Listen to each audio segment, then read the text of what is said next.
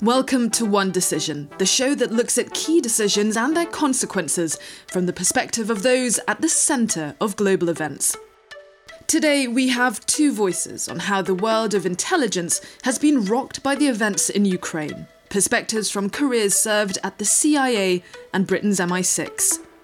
Sir Richard Dearlove, formerly chief of MI6, Britain's Secret Intelligence Service, and John Sipher, a senior veteran of the CIA. He ran the agency's Russia operations and served as chief of several stations across Europe and Asia. Did we ever meet professionally? I'm not sure we did, but I don't uh, know if we did. I certainly know a lot about you and a lot of your people, but oh, that's good. it's always good to avoid the brass anyway, I think we probably have professionally quite a lot in common over time. Yeah, this this whole thing is bringing it all back around, isn't it? Extraordinary. Spent a lot of time in Russia. Then I was in the Balkans for quite a bit. Yeah, yeah. And some of this actually resonates with Milosevic yeah. and all that. Well, I was in Moscow during the sort of brief honeymoon period around 9/11 on a number of visits. So I dealt with some of the current people who are still around.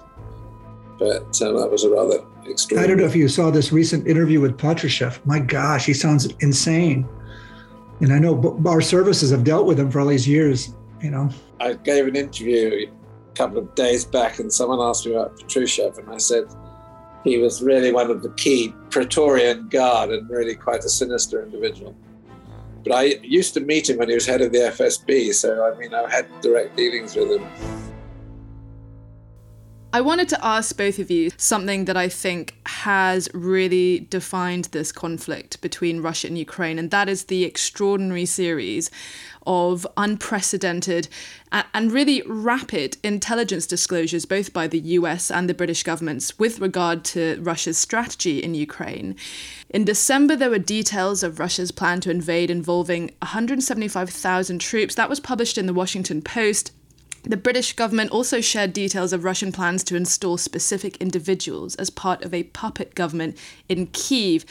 And there were also various uh, details of plans to stage false flag pretext for war, all of this in the lead up to the invasion. So I wanted to ask both of you. Uh, John, let's hear from you first. What did you make of the decision to disclose all of this intelligence at all? I mean, clearly there was quite a painful awareness of the legacy of Iraq and how intelligence right. was handled back then. But also, we also had this far more immediate failure of intelligence regarding the Taliban and Afghanistan. So, do you think those previous seminal moments played a role in how Western governments handled the intelligence they received and then what they went on to do with it? Yeah, I don't know if, those had played a role, but I think there's a number of things that came together. And actually, give the administration and and you know our partners credit for for using intelligence in a more public way. And I think there's some things that allow that to happen now that you know in the past might not have been really gone against our culture, have been tough to do. And I, I think sort of the the wider uh, uh, the wider access to uh, open source intelligence. You know, there's now these you know commercial satellite companies. There's the bellingcats of the world. There's these companies that pull together big data. I think intelligence services now can can you know maybe through a sensitive source a technical or human source um, can be aimed to some real intelligence and then use sort of open source means to pull together information to sort of bolster their point of view and then use that. Um, so I think it, you know it sort of goes against the culture of my old business and and and Sir Richard's business, but um, I, I, think you know the intention was originally to probably deter Putin to get inside his head, make him realize that we are on to what he was up to. And when that didn't work, I do think it ended up providing you know a really useful to sort of coalesce um, partners and allies together more than we might, more faster and more successfully than we might have otherwise. And there's some issues we need to deal with here. I mean, I think the fact that we have somebody like Bill Burns and we have this White House who have a lot of practitioners and professionals that have been involved in this for quite a long time, uh, you know, it, it doesn't necessarily mean in the future we're going to have administrations that are that professional. And so, as long as I think the intelligence services themselves are the ultimate ones who declassify information, I think I think we'll be okay. But there are some some problems, and and also you know sometimes the intelligence may be wrong, like Iraq intelligence was wrong, and it you know it will then be seen as an effort by Western allies to use disinformation or misinformation to to make their case when in fact you know they're just they're just wrong.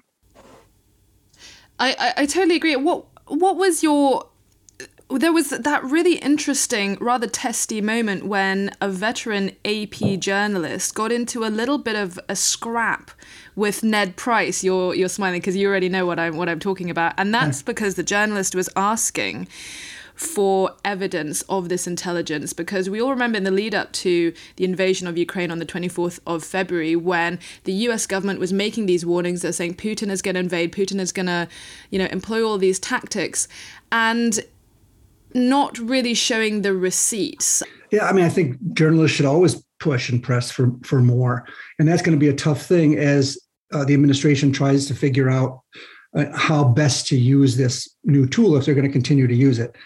And so, there, you know, there's natural friction there between obviously journalists, who, you know, who rightfully want to push to get more and more information, and the government who needs to protect it. And that's why it's got to be, you know, be used judiciously. The, the notion that we, you know, use this you know more and more and then suggest that more and more we might put some mistaken intelligence out there. And then we're then we're in this this trouble that you mentioned you know with iraq and these other type of things where it looks like the government is using information uh, or misinformation. And part of the problem here is one of the things that troubles me i see you know some media outlets suggesting oh finally the united states is playing in the information warfare game like the Russians do. And that that troubles me a little bit because it is a different game. The Russians can play disinformation and misinformation. Western allies, if they're going to use intelligence, have to do their best to make sure that intelligence is accurate and real. In fact, in the United States, you know, in, in our early years, you know, of the CIA in the late 40s and the 50s, we would sometimes use disinformation, misinformation around the world. But that was at a time when we could, you know, put out some false information for psyops purposes in Bangladesh or somewhere, and it would never make its way back into the Western media.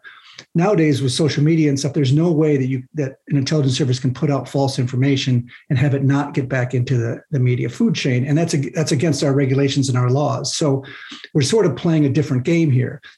The West, if they're going to use intelligence publicly, have to back it up and have to use what they believe to be accurate intelligence, and they should be very careful about that. Whereas the Russians can use it essentially as a as a weapon, as a tool, as misinformation. So, you know, it you know, most people are praising the way that the administration used it, but I think we need to be careful going forward. There are some real potholes here. You you, you touched upon transparency, and that actually leads me very nicely onto something I'd like to ask you, Richard, because you ran the Secret Intelligence Service in the UK. And so you are the only person um, at MI6 who is allowed to say that they used to work at MI6. Only the chief is able to be avowed as, as it's known. And so I wanted to ask you the difference between the Russians using disinformation and all these tactics versus Western government agencies is that our agencies are ostensibly accountable. So, in terms of declassification of intelligence and decisions about what you make public, how transparent w- was it wise to be with intelligence when you are trying to uh, inform the government, inform the public about things that are happening overseas? Well, I think I'd start by making the basic point that you know all intelligence is designed to be used. You collect it in order to use it. Um, the restraints on use are largely, as it were, the restraints of the collectors in order to protect sources. So, you know, every piece of intelligence has conditions attached to it. But when you get into the area of, as it were, use of intelligence, you're moving more into policy areas that are, to an extent, under the control of the ser- services. But on the other hand, you know, you're serving the purpose of the government. Uh, and I mean, in my experience, the, the situation in Ukraine is only unusual uh, because of the extent to which the material has been used. And in a way, that's a reflection of what John's talking about. And I agree with him absolutely the, the, sort of variability of sources and corroboration there, particularly open source intelligence, you know, allows you probably to place much more material in the public domain. Um, and it's clear, you know, the US and UK governments, I mean, this is an inference, took a decision that it was uh, a, a going to be a better policy to use this stuff and to use it broadly in order to as it were, warn Putin um, that they were informed about his intentions, but also maybe their own political audiences for the events that were to come. I mean, I must say, you know, I was uh, very surprised that Putin, whatever the preparations, actually carried out the invasion because it was such a stupid decision, as we can now see. And I thought he wouldn't take such a stupid decision, but you know, one underestimated as it were, the motivation and pressure operating on him uh, to, to take this extraordinary step. He was grossly misled and grossly misinformed. And there's certainly evidence to suggest that that was the case. But I mean, I can think of lots of situations which I don't particularly want to go into detail. I mean, for example, during the Balkans War, and John, you know, knew the Balkans well. I mean, during the bombing of Serbia, um, when there was all sorts of discussions about what material should be released by Western governments um, in those circumstances, uh, because there was a feeling of urgency on the part of the United States, the UK, and others, you know, that the policy was actually working. And, you know, to indicate that it was working would have needed, you would have needed to release lots of intelligence material to show that it was going to achieve its objectives. Uh, and there are so many examples going right back. I mean, the most, probably the most famous that none of you remember, I was a schoolboy in the United States at the time, was the Cuba crisis. Um, you know, when the US government released massive amounts of material to show, you know, what the Russians were doing in Cuba and to justify, you know, taking taking the, the world to the brink of nuclear warfare. I mean, I recently found the letters I wrote as a schoolboy in the United States to my parents saying, you know, quite casually, um, you know, the, the, belief here is that nuclear war may break, break out next week. Uh, it's extraordinary, the sort of uh, almost naivety with you know i was 16 17 18 years i can't remember 17 years old at the time.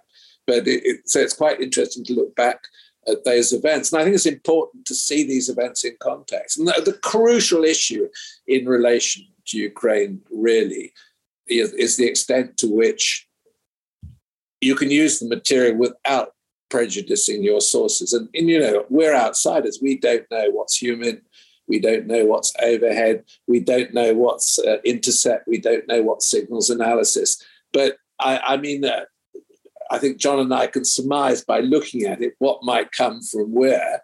But uh, there's no question that it makes it a hell of a lot easier. Organizations like Bellingcat and then commercial satellites are taking shots, you know, which are relevant to the material. It makes it much, much easier to use it. And in a way, we are in new circumstances because you know, it, it lets the um, services off the hook in, in, in terms of having to lay down very, very tight rules about how their intelligence is used in order to preserve the sources. I, I think social media has really changed the game because even during the Crimea invasion at the start, back in 2014, when Russia was denying the whole little green men situation, they were popping up on Instagram and geotagging their location, and people were, a- yeah. were able to say, uh, yeah, you do have uh, troops or contractors or you know Russians, and they're tagging themselves inside Ukrainian territory, and, and that was just extraordinary.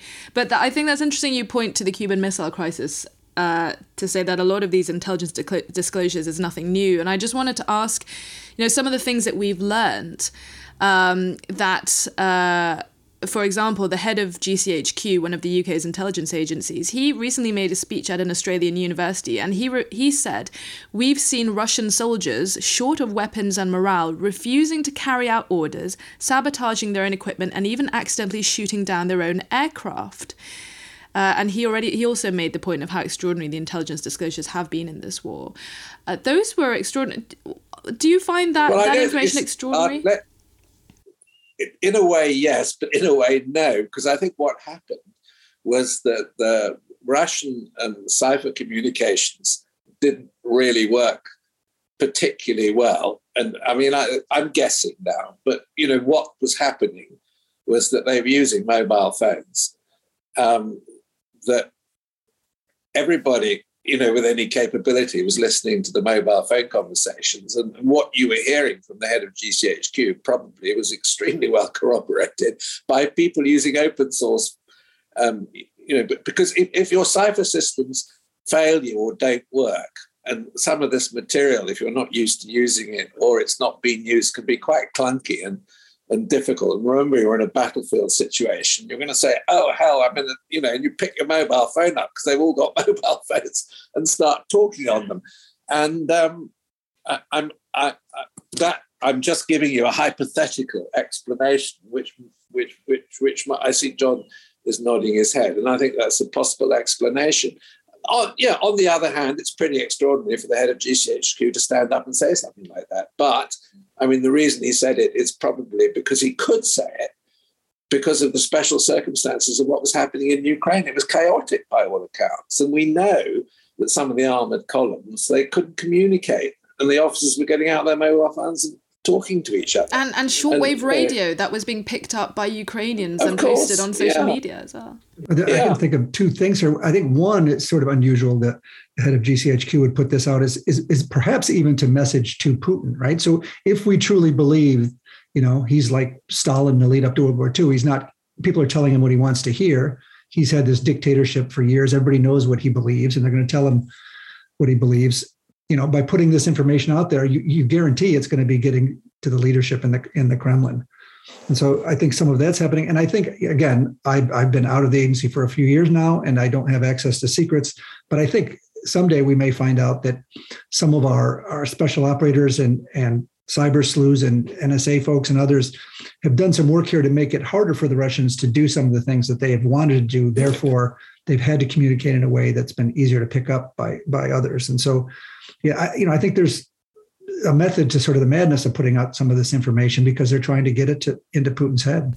Can I suppose that given all of these intelligence disclosures and all these predictions about what Putin was going to do, do you think maybe it's possible that given the number of experts such as such as yourself Richard who really did not think that Putin would make such a strategic blunder as to actually launch an invasion. Do you think maybe that wasn't ever his intention until the West sort of called his bluff?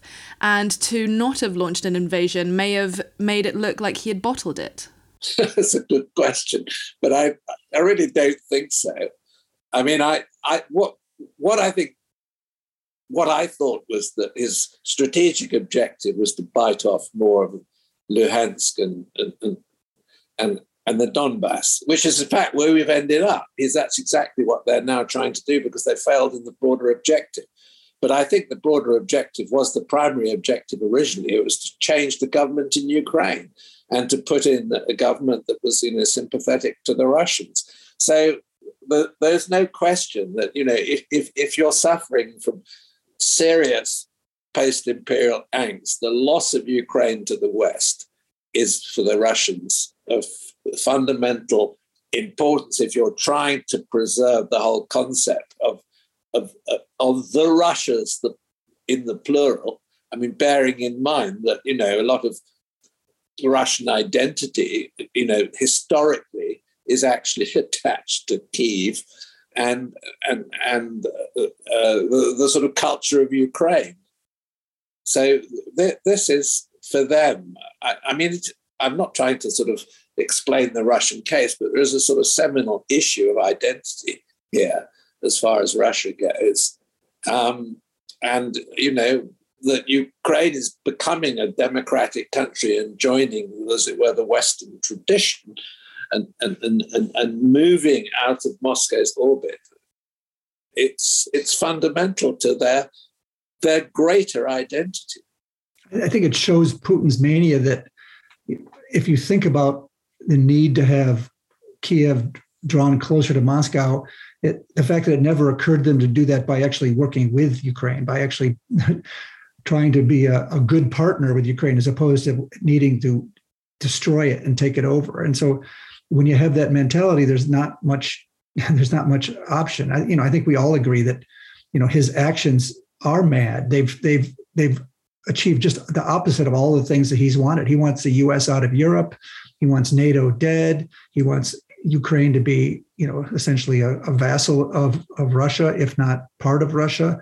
All of those things are have been knocked away. You know, it's going to be in Ukrainian textbooks for years and years. The heroic Ukraine fighting off, you know, being taken over by the the Russians, and and NATO's in a better state than it's been in, in years and years. And there's more American troops in Ukraine than there's been in years. And so, I, you know, I like Sir Richard. I, I just thought you know, I always I always acknowledge as I'm a Westerner, and therefore my mentality is some, such that it's idiotic to invade.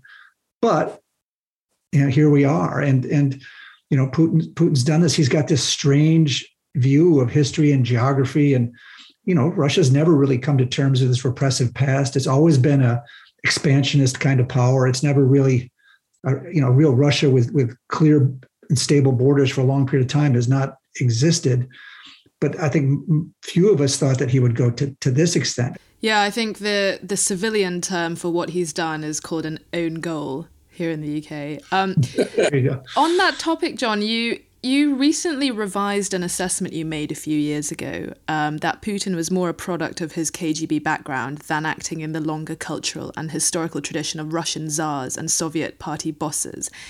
And I think you you wrote this on the Cipher Brief website. And you said that you revised this because in recent years he has increasingly acted in a nationalist in a nationalist and I would argue imperialist manner. Uh, talk to me about your thinking on that.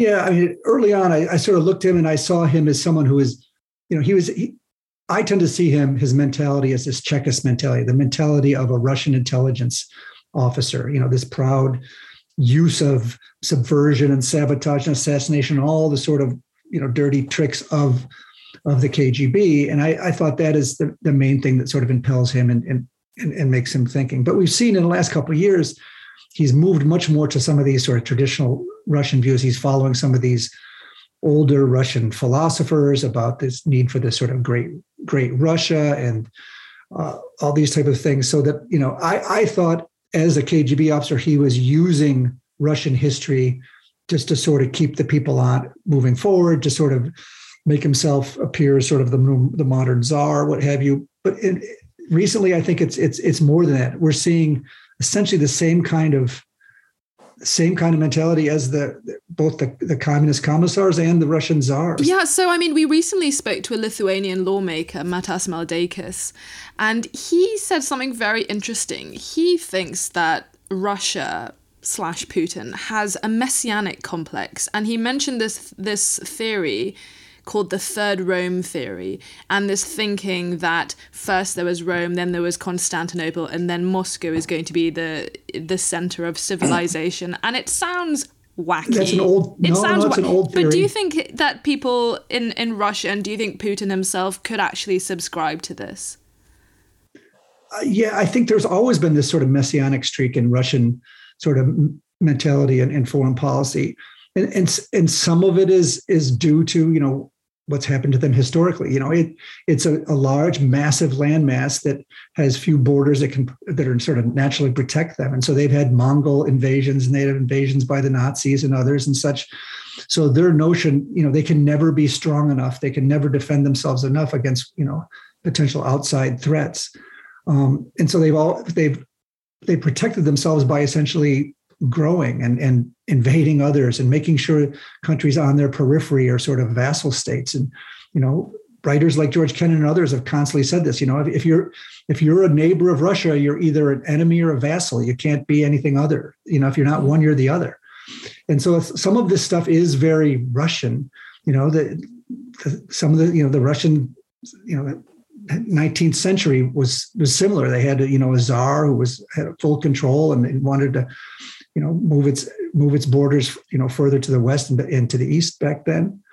And so some of this stuff is is you know is is a, is a Russian mentality.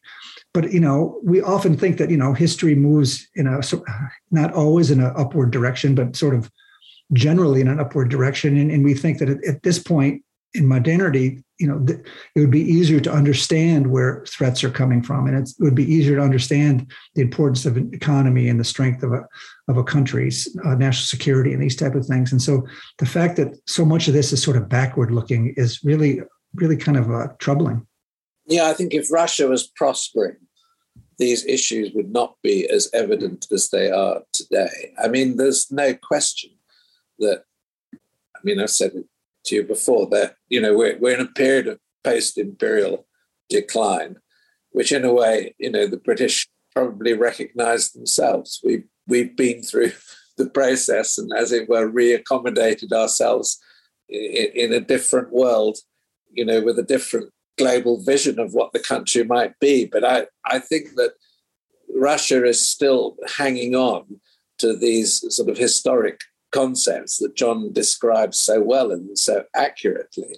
And there's no question that, you know, the way that Russia has over time, and this goes right back to the Tsars, assured its security, is, you know, by destabilizing and dominating the nations on its periphery. And as you say, they're either enemies or they're vassal states controlled by the Russians. And, you know, they haven't had secure borders in the sense that you know, we would understand them. And uh, I, I, think that because of Russia's political, economic uh, decline from this extraordinary period of the Soviet Union, which in the post war period, you know, is sort of unique in Russian history when it dominated so much of Europe. Um, anyone who's sort of knowledgeable about Russia's past would almost understand this crisis that they're going through. And I think what's happened in Ukraine is an extreme expression of this, this anxiety. Maybe with a different set of leaders, it wouldn't have happened. Um, because they would have made the judgment that this was a step too far. But I mean, it seems that Putin has failed to make that connection himself, and he is no question, you know, dominant. Um, and I think that's what's worrying the current situation is, is the, the irrationality of his decision making and, and the weakness of Russia at the moment and the failure of its military, I think makes them more dangerous than if they were being successful.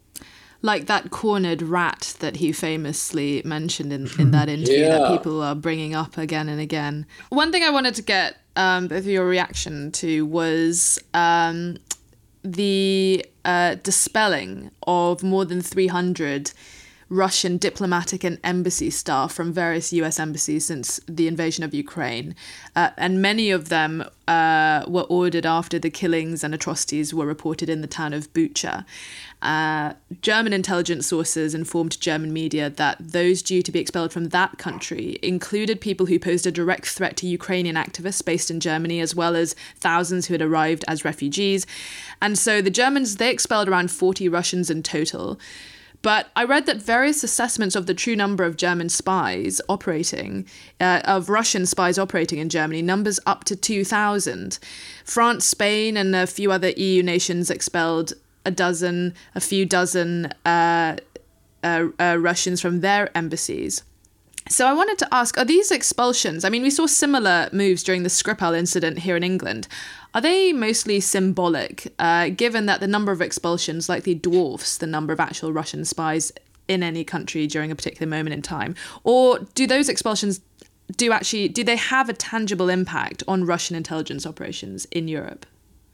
I think usually I don't think they have a large impact. I, there's been a few times in history where enough operatives were kicked out that it was tough for the other side. I think when Margaret Thatcher kicked out a, a, after I think the Gordievsky, I, I, can't remember. I think it was after the Gordievsky um, defection, a bunch of Russian diplomats and intelligence officers in London, and I think that had sort of a, an effect on Russia's intelligence. But in general, the Russians are, are much more focused on these things. You know, Putin's a career KGB officer. The KGB was the sword and shield of the Soviet state.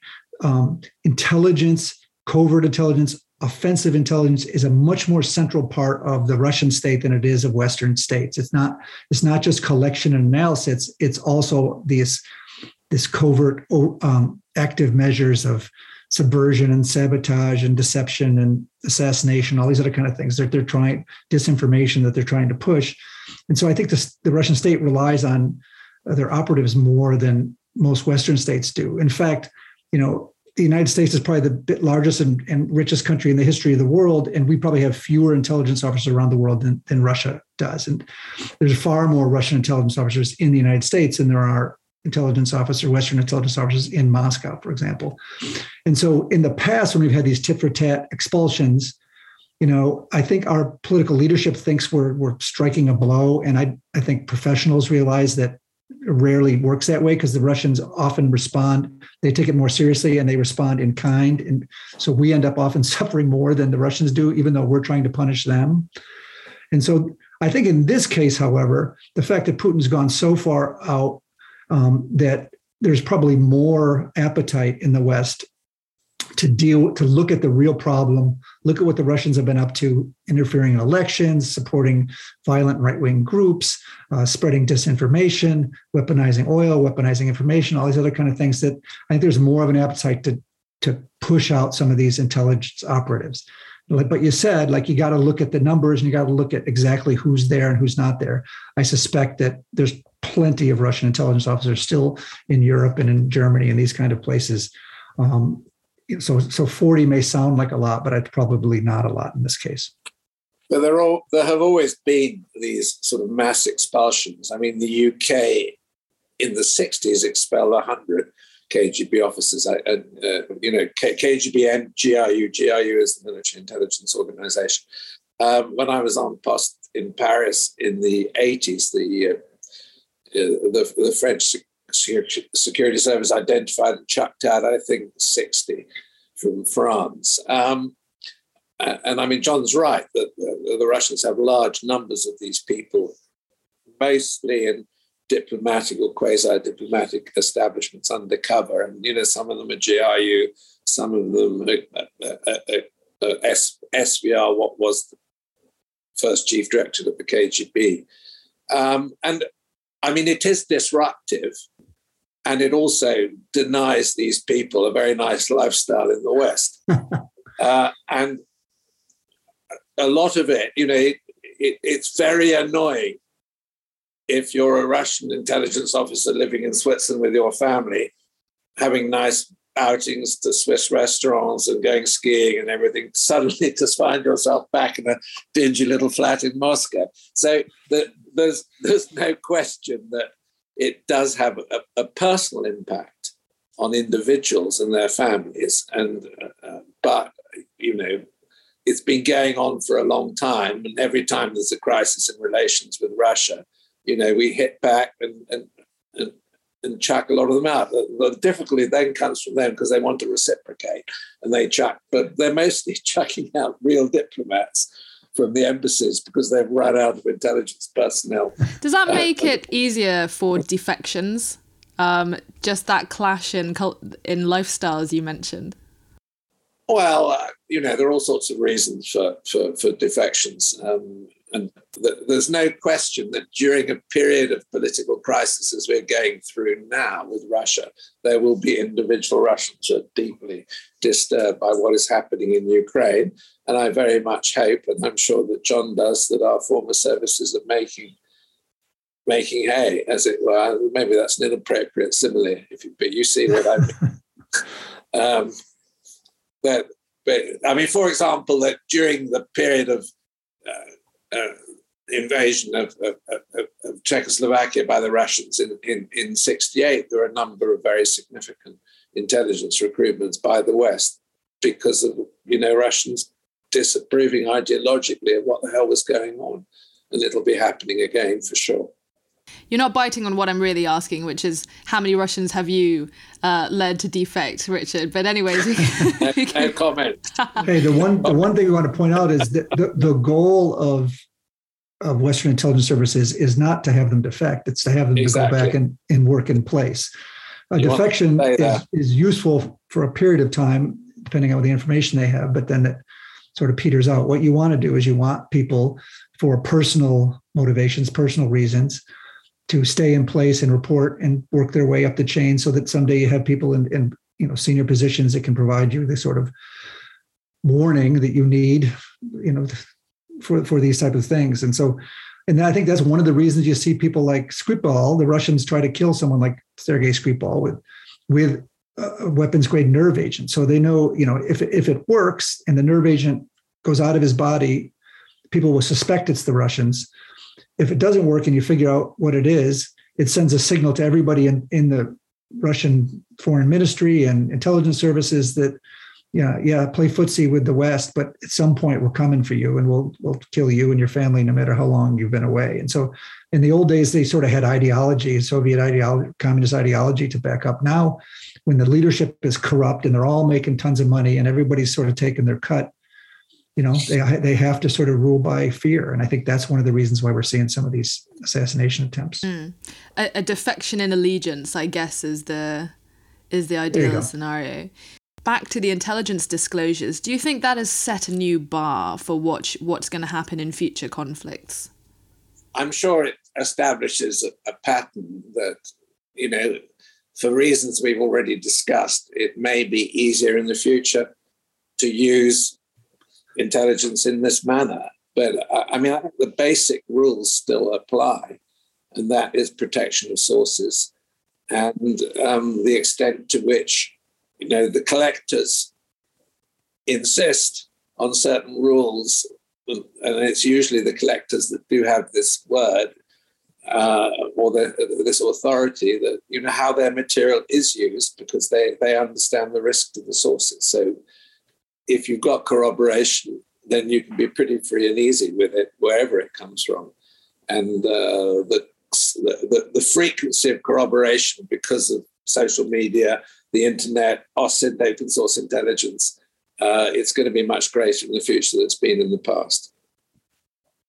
I think I think that some of that's going to depend on the seriousness of politicians that we elect. Uh, um, I think this administration is like a traditional administration in the United States has professional national security operatives, but I worry about a, a you know a Donald Trump winning again. And so if they believe that hey you know previous administrations used intelligence publicly. There's no reason why we shouldn't do it.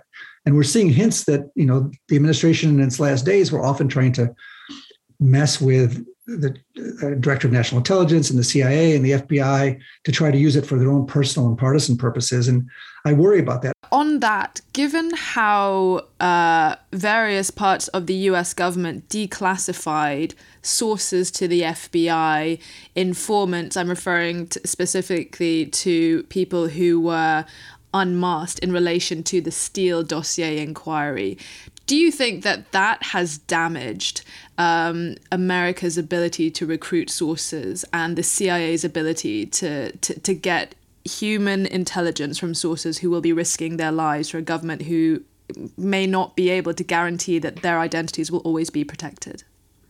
I think the unmasking was these were FBI sources or or, or um, CIs, I call them confidential informants, or whatever, which is a little different than the way the CIA and, and and foreign intelligence services run their their sources. But yes, I mean, whenever this comes out publicly, who's going to want to you know work for a Western intelligence service if you worry that it can it can become public any day, or it's going to be taken for partisan purposes, opposed to you know national security purposes for the reason you're you're working. So yeah, I I, I do think you know we saw uh, in the previous administration. Uh, some of these important protections starting to sort of wear away. Yeah, you do not want the integrity of your services to be damaged and prejudiced over time. That's important. On that ominous note, I think we're out of time. But, John, that was fascinating. Thank you so much. And thank you, Richard, for joining us. And thank you for tuning in. Don't forget to subscribe so you don't miss the next episode of One Decision. We'll have a new one for you every Thursday. From me and the team, see you next time.